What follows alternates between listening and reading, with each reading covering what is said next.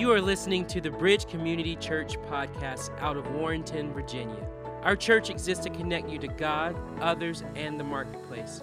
For more information, you can visit us online at bridge, the number four, life.com. Thank you for listening, and we hope you are blessed by today's message.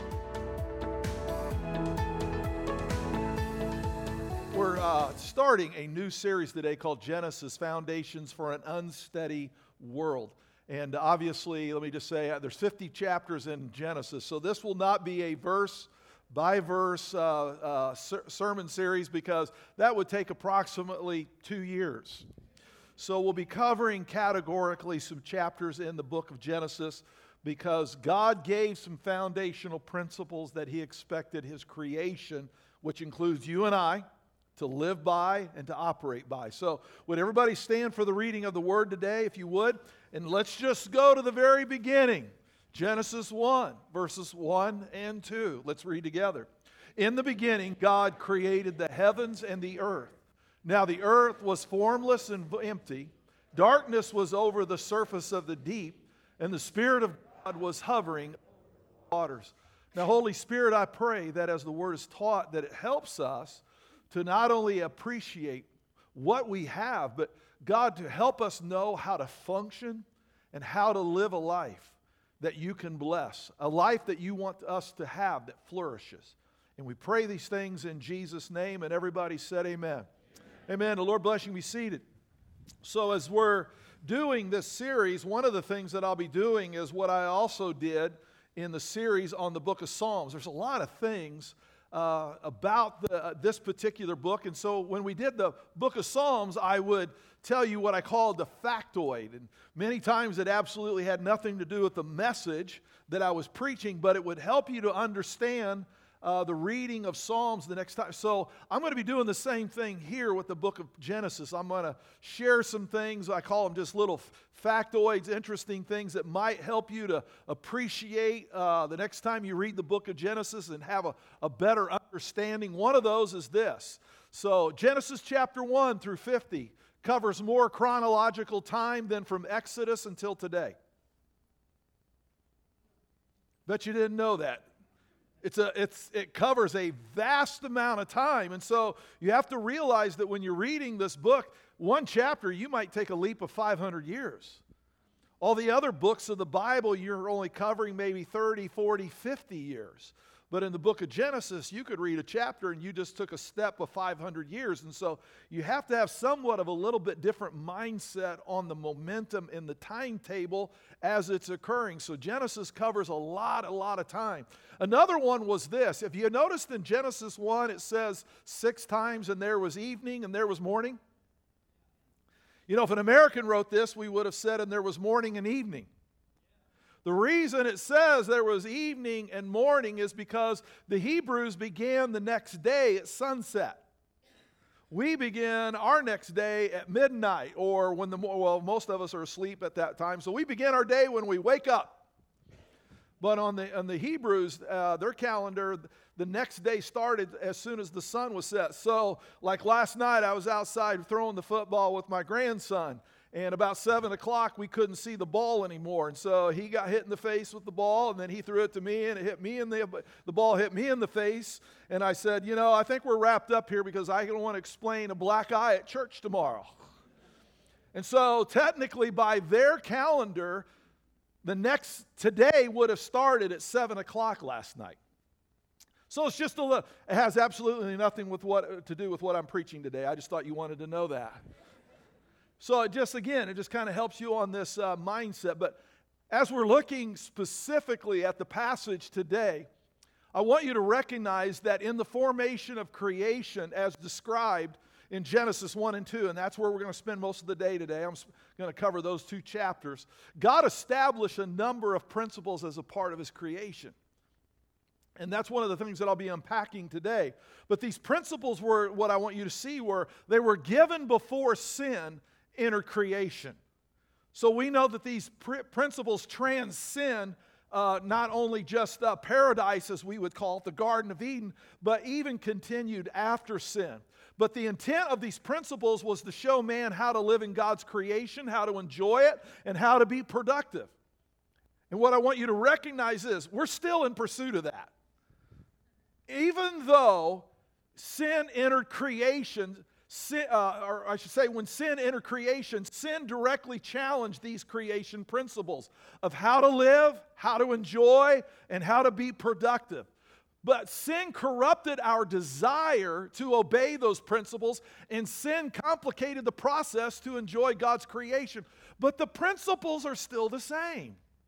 They, God didn't say, whoops, we're going to have to make an adjustment here. No, God just said they're still the same principles.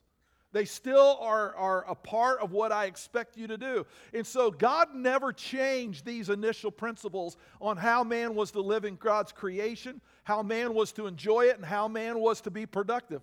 God didn't change his principle. He goes, well, now I got to account for the fact that you all messed up the plan. Now, God did address sin right? And we know that through the coming of Christ, and, and, and, we know that through his death and resurrection. But the principles of being, of how to live, how to enjoy life, and, and how to be productive, you can go on Amazon, you can go to any bookstore, and you will find scores of books telling you how to maximize your effectiveness, how to maximize your living, how to, how to reach the utmost potential. And I just want to say, you know, if we just back it all the way up into Genesis, God already told us all that. But the challenge has been this sin complicated it. And some of his principles, we have a way of thinking that uh, because they're complicated, that they're no longer relevant. So let me give you an example. You realize that God gave man a job to do, and that was before the fall of man. God had a job for man to do in paradise. It's just sin complicated it, and it says now we do it by the sweat of our brow and now we also struggle with the fact that I don't want to work forever. Well, I got news for you. When you go to heaven, you're going to work forever. There's no retirement plan, there's all that. And, but here's the thing uh, having to do it with the complications and having to do it by the sweat of our brow won't be a part of the picture. But I, there's going to be more in heaven than just playing your harp. And I've heard some of you play an instrument, and harp's not up your alley. But anyway, I say that just so that you can understand that there are things that God gave us that are really for eternity. It's a, it's a part of being in His creation. So we're going to look at five principles today. So, number one, I'm going to ask everybody to read it out loud. Creation is a it's a product of God's activity. I don't expect that point to produce any kind of aha but inside of this, as I explain it, I want you hopefully to see that there is a little bit of, I call it an aha experience or a moment. It says, In the beginning, God created the heavens and the earth, and now the earth was formless and empty. Darkness was over the surface of the deep, and the Spirit of God was hovering over the waters. Notice the word hovering. In the Hebrew, it actually means this it means to be relaxed, it means to move, to flutter, to somewhat shake. This is not something violent. This is something along the lines of caressing, almost like an artist would have a piece of clay or a piece of art or a canvas, and they would nurture because they realize what is about to occur in front of them is going to be awesome and they're excited. And so you don't find the artist beating the canvas.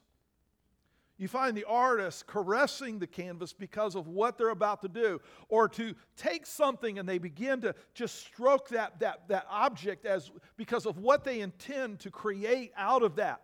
And so it's telling us that God wasn't violent, God was gentle. Because God was seeing what was possible. And he was taking in the joy and the excitement. God didn't come with a hammer and a saw and a drill and dynamite. God came with his hands and he saw this formless void, this, this empty, this, and he was just going, wow, this is going to be good. Wait till you see what I'm about to do with this. And then as you move on into the other language, what we see here is this is God is deciding and God is designing, and then God speaks creation into existence. He says it nine times in Genesis 1. And then it says that God created. And you say, well, I don't see how you got all that out of that one word hovering because it's the next word. The, Greek, the Hebrew word for created is actually a sculpting, carving term. God didn't beat the world into existence. He didn't put it on the anvil and apply all the f- uh, fire and start hammering away and saying, Man, I hope this works out. No, God took it and He began to take His, He sculpted, He carved. And it's really true. We sometimes say this, but I think it's an accurate theological statement based on this. That as you look in nature, as you look at creation, you can see the handprints and the fingerprints of God. On a beautiful day, you can walk out here on this side area of this church out here. If you've ever been out here on a blue sky day, how many have seen the Blue Ridge Mountains? By the way, let me just tell you, it's an awesome place to write a sermon. But, but yeah, you look out there and you, and you just go, there is, there is no way that that just was punched into, that was, that was God fashioning, God forming. That was, that was God dragging his fingers. That was God pushing. And God saying, hey, we need a mountain range over here. And it was like sand. It's like you take your hand and you go, ah, there's my mountain range. Oh, there's my car. This world has the fingerprints and the handprints of God all over it. And let me just tell you, when you see the world that way, you naturally want to take care of it. Not because some of you, you need to be more ecological or you need to be more sensitive in your care of nature. You're just like, man, this is God's world. He created it. It's, this is His masterpiece. Why wouldn't I want to take care of it? You hear me? Now, as we move on and we begin to look at this a little further, there's some phraseology that I want you to notice, but summing up this uh, particular point is this the opposite of, cre- of God creating the universe, which is creationism, is crediting the creation of the universe to some mysterious cosmic force or to some other being. If you're not going to buy into the fact that God created this, this world and God sculpted it, that God carved it, so you have to explain how it happened. Because this is a magnificent world. It is perfectly spinning around the, the sun. We have a moon that is perfectly set in its orbit and its spin, and it controls the tides of the world. You, you go into the other planets, they're perfectly orbiting. We don't have to worry about Mars crashing into us. Everything maintains its perfect order. This, this earth, if it tilts one degree too far, it'll freeze everything. If it tilts too far the other way, one, just one degree, we all burn up. Who set that masterpiece in place? Who gave it the perfect spin? Who gave it the perfect rotation? Some people say, well, I just believe all these gases collided and boom, there was explosions. I go, no, God sculpted it. Do you all see our theology is severely different than, than the other interpretations? We say God sculpted this place. That would be like taking the pieces of a watch, putting it in a bag, and shaking it up. And maybe on the billionth time, a perfectly timed watch comes out.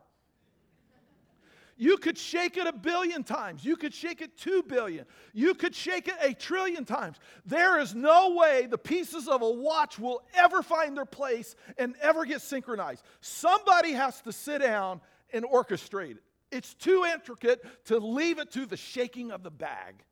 And by the way, the world's a lot more complicated than a watch. If you haven't discovered that by now. So we say creation is a, is a product of God's activity. This is crucial for us to have as a foundation because it's gonna, we're going to, the second thing is, everybody read this out loud. Man is, and again, I don't expect necessarily that to be the aha, but inside of this, I want you to recognize, he says, Then God said, Let us make mankind in our image, in our likeness.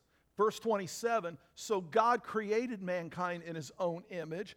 In the image of God, he created them, male and female, he created them. And I want you to see the phraseology, let us. So God is talking to somebody. Who's he talking to? Well, we, some people, oh, the angels. God never gave creative power to the angels, he only gave power to the angels to do his bidding. But the creation was left to God. And we believe this is where he is talking to the Father. The Father is talking to the Son and the Holy Spirit. And he's saying, by the way, we saw that the Spirit was hovering over the earth, right?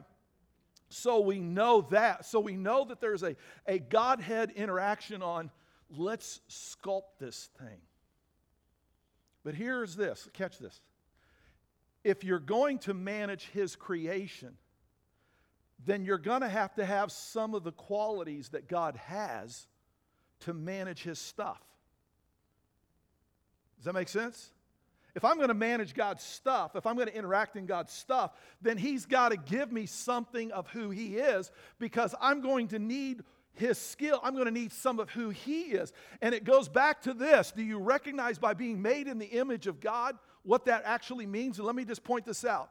The word image has been so distorted in Christian circles, and there's huge amount of efforts that are going into this to quote, redefine theology. I'm just going to call it a woke theology. And they're using this phraseology to distort the imagery of who God is because it says that He created them as male and female. And so they want to somehow assign some kind of gender confusion even onto God. And here's the thing they are using phraseology based on American terminology. Let me give you a shocker. It was written in Hebrew, and it was not written in the United States. So we might want to go back to the original language and see the word image here comes from the Hebrew word, and it means this it means, it means to resemble in reason, personality, intellect. It means the capacity to relate, hear, see, speak. So let me, let me expand this a little further so you have a better understanding.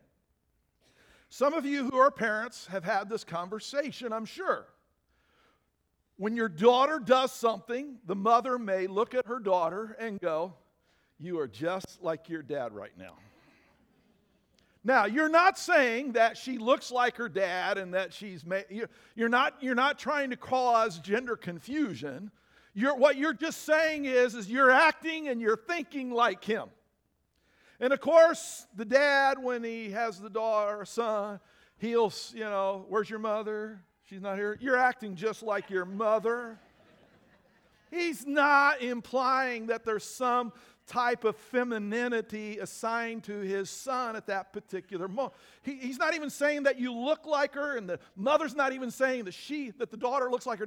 They're just saying you're acting behaviorally speaking. You have some of the qualities, you may even have some of the skills.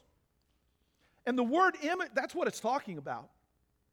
And it says that God has deposited his qualities in men and women. Y'all with me? We have a tendency to want to take the image and go the gender route. No, he's talking about the skill, the quality, and the characteristics. By the way, here's a great example of this even in the New Testament with Jesus. This in the Gospel of Matthew. He's looking at Jerusalem. He's, he's approaching his death and resurrection moment. And as he's standing, he's looking at, he says, Jerusalem, Jerusalem, I long to draw you as my children, as a hen does her chicks. Now, he is using, listen to me, Jesus is using a femininity illustration, a hen. Right? Now, there's people who are running off with that saying that Jesus was hinting that he had some gender femininity. No, he was saying, I have some of the qualities of nurturing and caring. How many know men can be nurturing and caring? You do know that men can be nurturing and caring, right? That is by no means a compromise or a weakness, it's actually a strength. And so this has been so distorted. It's, it's, and I guess it's so simple. Just if, you'll, if, if people will stop starting with American culture as, as to define what the scripture means, we need to go to where the scripture was written and see what it was defined then and bring it into our world. So listen to me. Men and women, each of you have characteristics and qualities that God has put in. Why? Because you can't run His creation if you don't have some of His skill set on how you see things. Inter- and by the way, that's, that's one of the reasons, if you haven't discovered by now, men and women see the world a little bit differently than each other. I heard the women, I didn't hear it from the men. There's women, hey man, the men were like, whatever she says.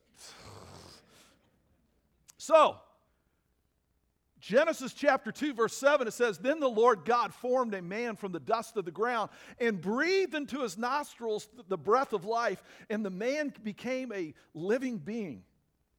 So, what I want to point out here is this everything that God created, he spoke into existence. This is the only part of creation where God takes another part of creation called dust. And God says, No sculpting. I'm going to breathe into this one.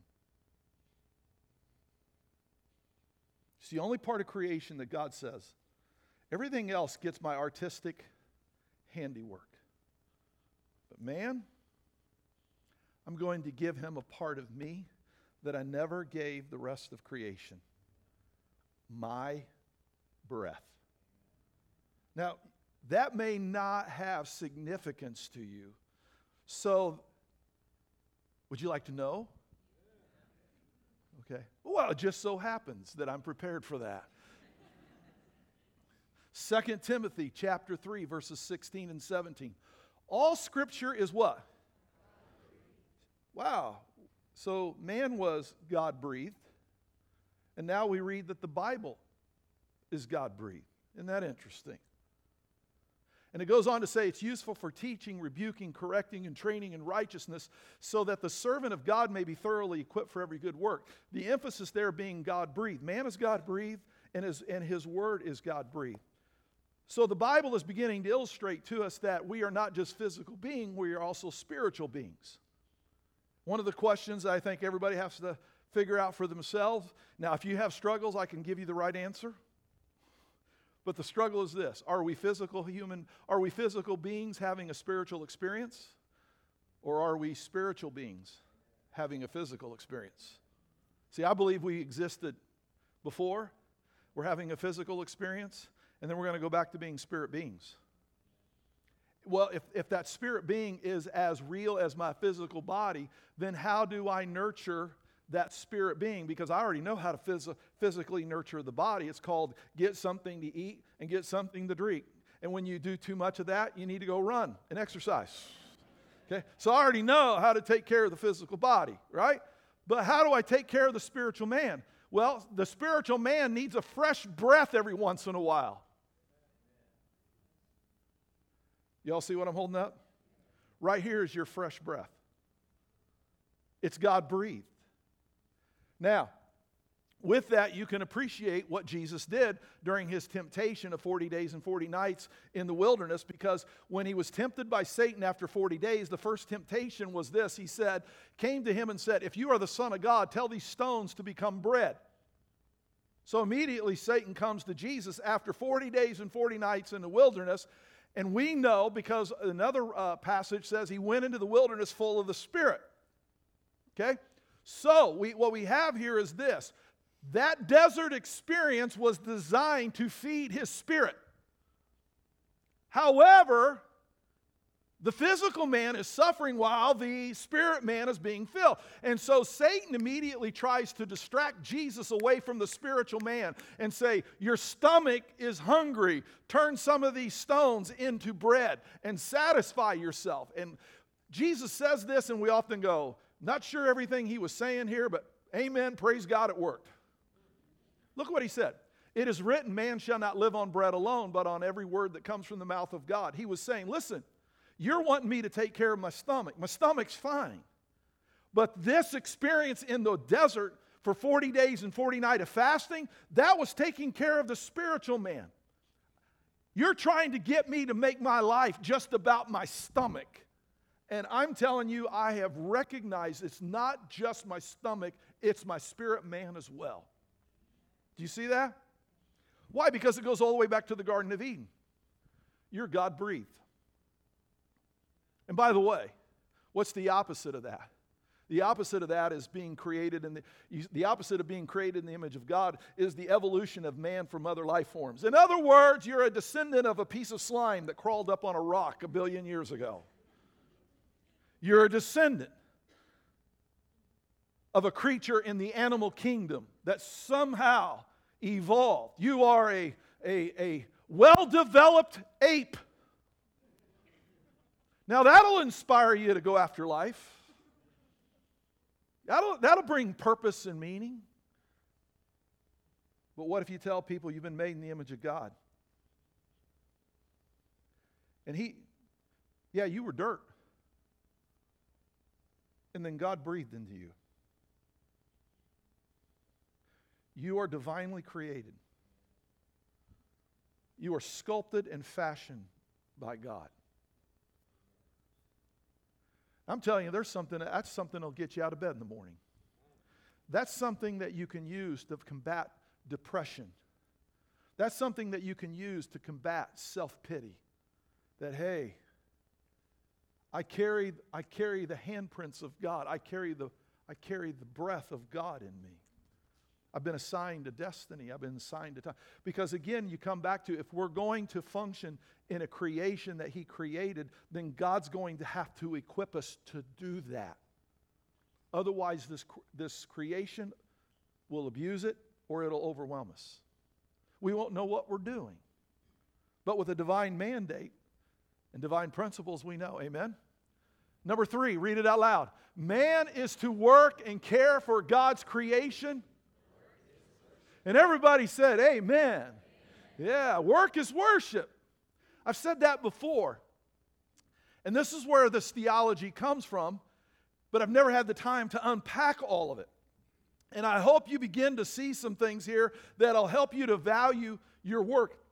Then God said, Let us make mankind in our image, in our likeness, so that they may rule. So let me just pause there. Do you see why he had to make us in his image? Because of what he was asking us to do. If we're going to rule over the fish of the sea and the birds in the air and over the livestock and all the wild animals and over all the creatures that move along the ground, it says, if you're going to do that, then you have to be made my likeness. In other words, God's saying, I created it and I know how to manage it. And if you're going to do it and I'm going to turn it over to you, you better have some of my skill in you. That's what that verse is saying. Let us make mankind our image, in our likeness, so that they may rule. And, and let me point out do you see the word wild animals? We somehow think God so perfected the world that nothing needed to be done. God says, No, I got a couple animals that don't know uh, they're left from the right, and I'm going to leave them that way and give them to you. I got some wild animals that need to be tamed. I got some issues in creation. Yes, God could have done that and handed it over, but God wanted us to be a part of what He was doing. Many of you, again, have sons and daughters, and you know what it's like to invite them in to help you on a project. Now, you really don't need their help. It's okay if you say amen, moms and dads. But yet you invite them. They, they, they take longer, they're slower, they're asking questions. Why do we do it that way? And then you explain, well, my shop teacher at school said, well, and I heard that, and, and, my, and the guy next door said he never understood why you do it that way. And so you, and, and you're doing it not because it's more efficient. You're doing it because you want them to have a sense of identity and a sense of accomplishment and it's also an opportunity, a chance for you to bond. So you're bringing them in because you want them to have some skin in the game and build some relationship out of it. And God's the same way. God says, I created the world. I could have created it where you never had to do anything. But God's like, what fun is that? So I'm going to leave some things that need to be fixed. There's going to be things that need to be planted, there's going to be things that need to be grown. Hey, I put everything together. I didn't even name anything. I'm going to let you do it all. I even got some wild animals. They don't know what they're supposed to do, so I'm going to put you there, and your job is to catch them and train them. Show them what they're supposed to do. Help them to do that. And the word rule says means to reign, subjugate, have dominion. So it means to take charge. God expects us to take charge of His creation. Later on, He uses the same words when He says, Be fruitful and increase in number, fill the earth, subdue it. And then he says the word again rule over the fish in the sea and the birds in the sky and over every living creature that moves on the ground. So this means, again, to make subservient, to have dominion. Now, if we under this goes back to the beginning. If I understand that this is his masterpiece, then I'm going to do that in a way that is extremely respectful so that other generations have the same opportunity and same joy. I'm not driven by political correctness. I'm driven by my faith that I am I have inherited God's masterpiece. I want to manage it well and I want the next generation to have the same opportunity. I am not worshiping creation. I'm honoring my God by taking care of his stuff. Does everybody see that? The world wants to distort things and turn things into a mindset that we worship nature. No, no, we don't worship nature. We worship the God who created it. But you know what? It is his masterpiece. And I do want to honor his masterpiece. I want to take care of it. It's, it's a family heirloom. I want to hand it off right. I want them to be able to derive the joy and the satisfaction and the freedom just as much as I have. I don't want to hand off problems to them that I created. Come on. All right. He also says this The Lord God took the man, put him in the Garden of Eden to work it and take care of it. All right. I'm just going to say it up front. Here comes your aha. You ready for this? Uh, yeah, yeah. All right, here's catch this. The word work, we often we often hear it as, yeah, it's that thing you got to do until you can get to retirement and really enjoy life. What if work is the enjoyment? Some of you went, God help me. Look this. This word is off, as you go through the Old Testament, this word is often connected to religious service deemed as worship.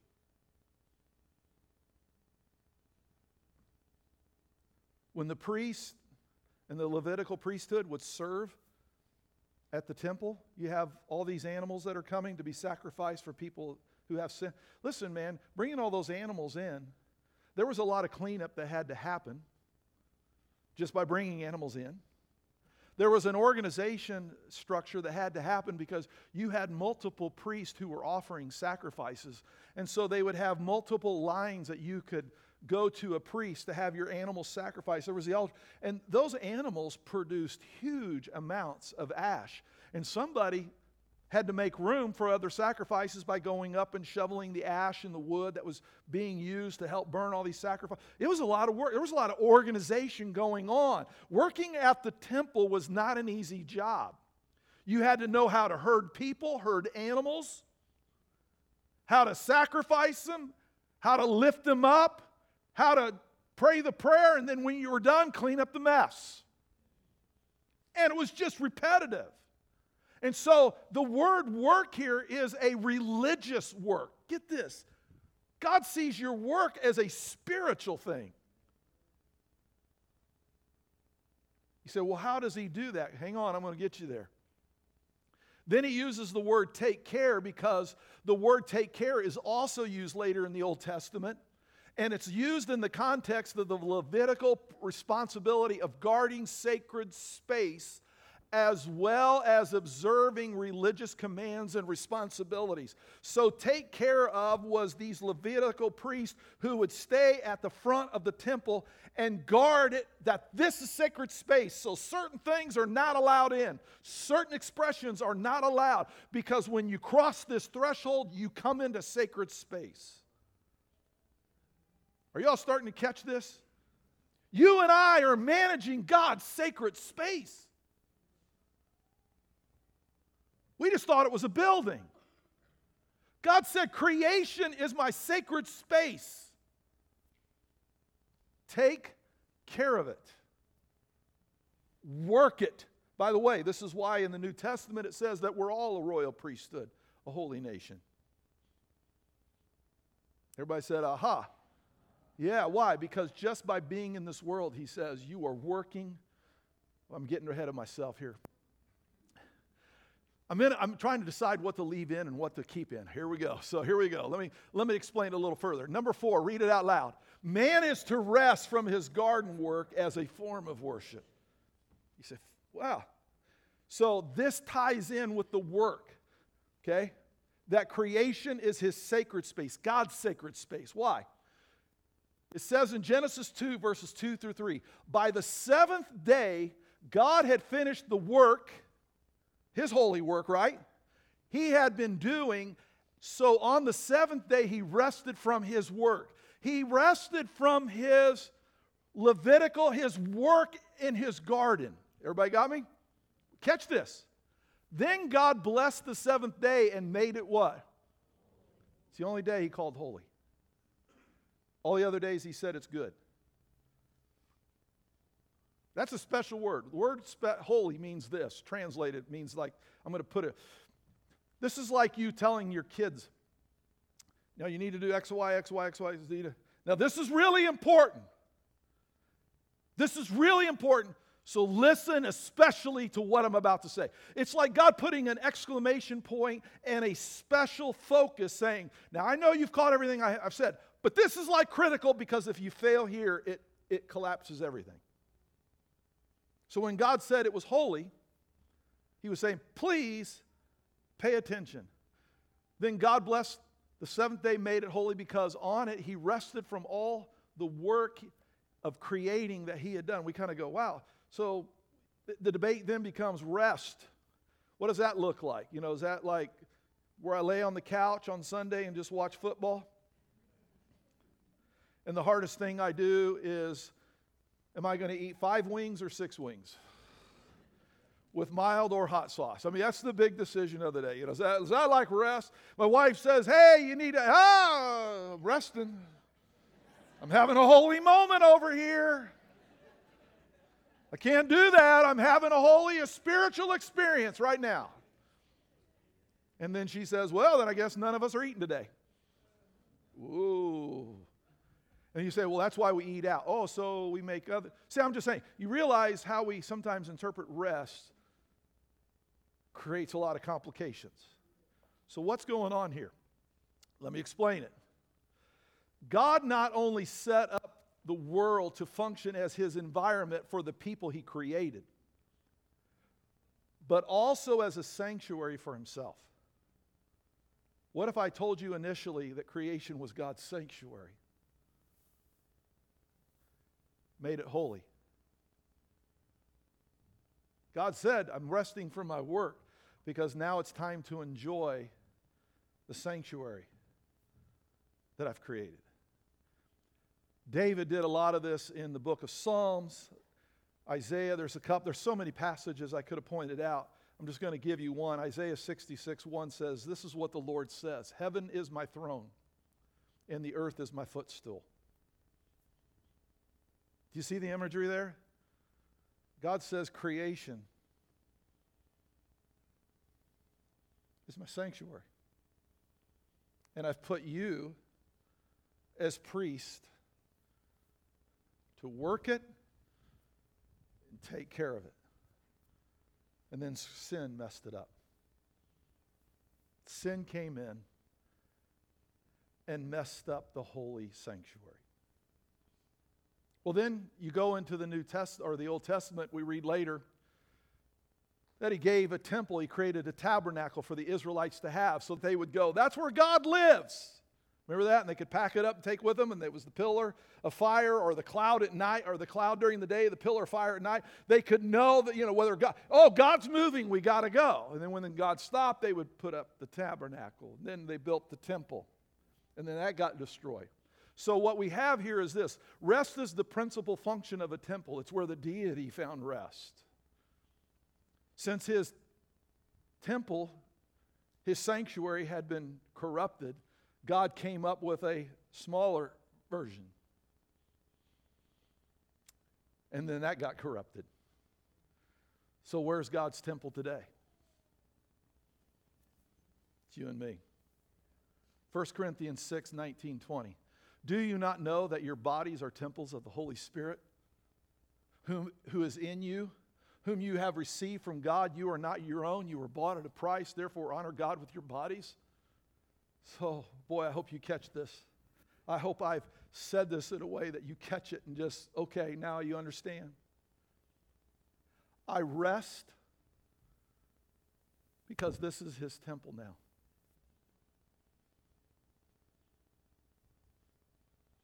God says, Let me enjoy my creation. That's you. Please tell me you understand that.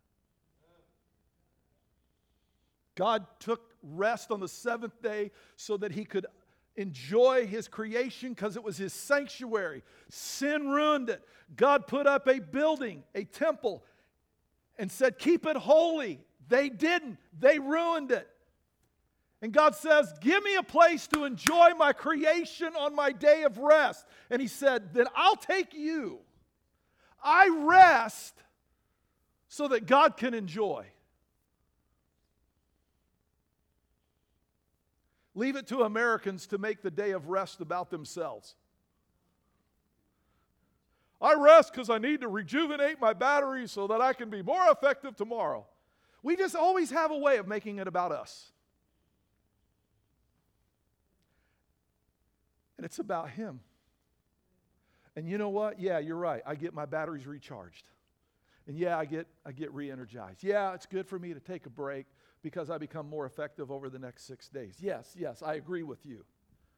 But the primary reason is this God says, I need you to rest because God says, You're my, you're my temple. And I want to enjoy you. So stop working the garden. And everybody said, Amen. Doesn't that change the perspective of rest? It's not something, do I have to? When you understand that, you go, Oh, yeah. I want to do that. I want to rest so God can enjoy. And I don't know about you, but I've learned this. When God enjoys something that I do, somehow I always benefit from that. Seek first the kingdom of God, and His righteousness, and all these things get added. Last one, maybe. Everybody read it out loud. A man and woman living in marital covenant with one another is a. So let's Go back again, Genesis 1 and 2. Genesis 2:18 The Lord God said it is not good for the man to be alone I will make a helper suitable for him. I want you to recognize something. God this is all before sin here. Sin doesn't show up until Genesis chapter 3. And it's the only thing that God made in creation he said this is not good. Notice that? Everything he made was good. Here he says, this is not good. You see, the, God the Father had the Son and the Holy Spirit. He says every breathing animal had a companion, but man has no one. And so, as you move on through, you see in Genesis 2, verses 22 through 24, then the Lord God made a woman from the rib he had taken out of the man, and he brought her to the man. The man said, This is now bone of my bones and flesh of my flesh. She shall be called woman, for she was taken out of man. That is why a man leaves his father and mother and is united with, to his wife, and they become one flesh. This is absolutely crucial because of the kind of day that we're living in. This is the order that God established before sin. You can make a case eternity. Because at this point, man was to live forever. It was because of sin that death entered the picture. So in eternity, God established man, woman, marital covenant. And like anything else, man, after the fall and sin, man has done nothing but play in the fringes of going, there's just got to be some other ways that we can do this. Does God really expect us to stay in the lanes? And let me just tell you, yes, He does. It's like telling your kid to mow the grass and you come home and he's cut grass and he has cut words into your yard. Like, help me, pay me. And you're like, what's so hard about mowing in a straight line? Well, I just decided, you know, that was too boring. I wanted to be creative. You're like, I don't need you to be creative. I need you to get rid of the messaging that you put in the grass. I need you to cut the yard in straight lines. Stay in the lane. I don't want to be communicating messages to airplanes that fly over. I don't want to be communicating messages to the neighbors. Just cut the grass. I know, but I was just wanting. you know, man does the same thing. We just play in the fringes. Well, there's just got to be other ways. And now we live in a, a day when there's this, I call it just really just straight up, I just call it woke theology now. And churches are shifting and redefining this very principle. And I, you just got to know, as a pastor, I'm not untouched by that. I have friends who are in our fellowship and friends outside the fellowship who say, You're not still holding to that stuff, are you? And I go, yeah, can you tell me why? Well, come on, we've moved so far beyond that, man. I mean, I have some material that you can read. I said, material, I don't need to read an opinion. Man, it, just go into the Hebrew. It's real simple. You're, you're avoiding the language that this stuff was written in, and you're playing in the margins of particular authors and theologians who aren't even theolo- they aren't even being good theolo- theologians in doing this. They're way off. And we don't recognize, listen, we don't recognize the unraveling of the theology that we preach.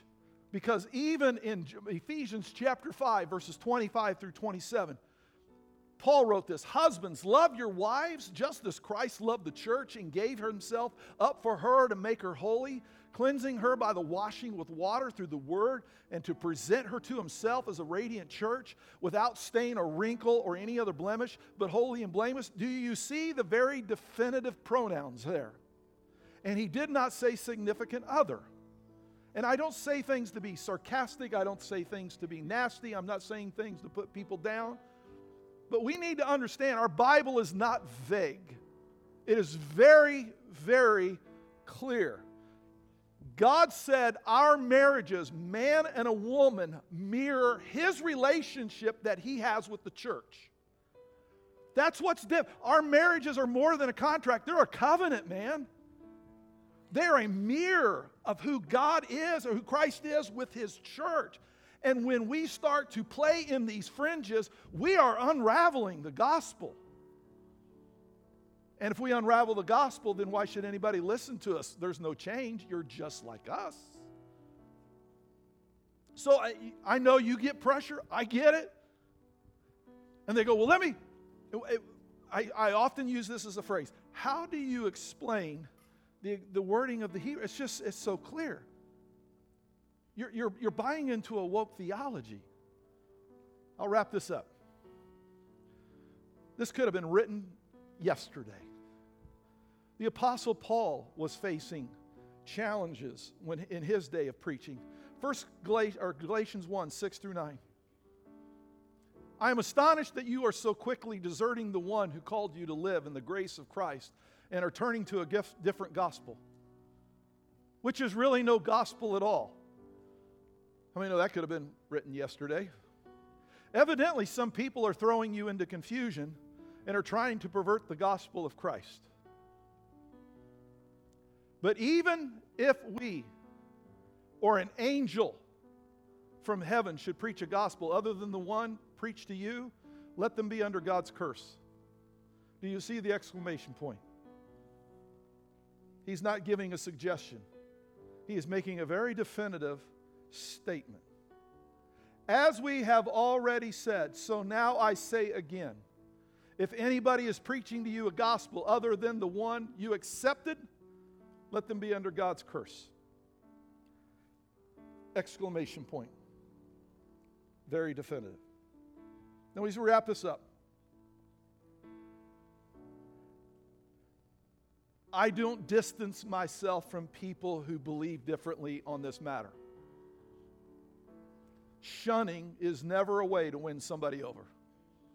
I love to engage in, but listen, I'll have a conversation, what I won't have is an argument. I'll be respectful and I will listen to them. A couple weeks ago, I had the opportunity to sit with somebody who had brought this whole matter up to me. And I, we were pointing, I was pointing some things out in the scripture, and they kept pointing to traditions and church fathers. And I said, Listen, I'm, I'm not one of those guys. I'm going to the scripture. Can you go to the scripture with me? Stick with the scripture, please. I don't recognize church fathers and church traditions as authoritative and being equal with Scripture. I'm sticking with Scripture. And I asked him, I said, What do you do with this? What, I, what do you do with this? He said, I'll get back to you. He hasn't. I want him to. not so I can pick up, the, pick up an argument. No, I, I really, listen, I believe that people have a right to choose. I might disagree with their choice, but I'm not about away taking their choice.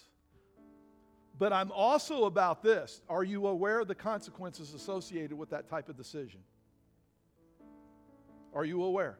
And the other part is this as followers of Christ, my marriage, your marriage, m- meaning man and woman, illustrates Christ's relationship to the church.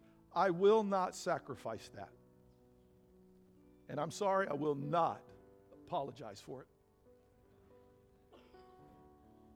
Because my, listen, you go back to the garden. We are a priest working his sanctuary. That comes with a holy calling. And that means we live a holy life. And that makes us different. And everybody said, Amen.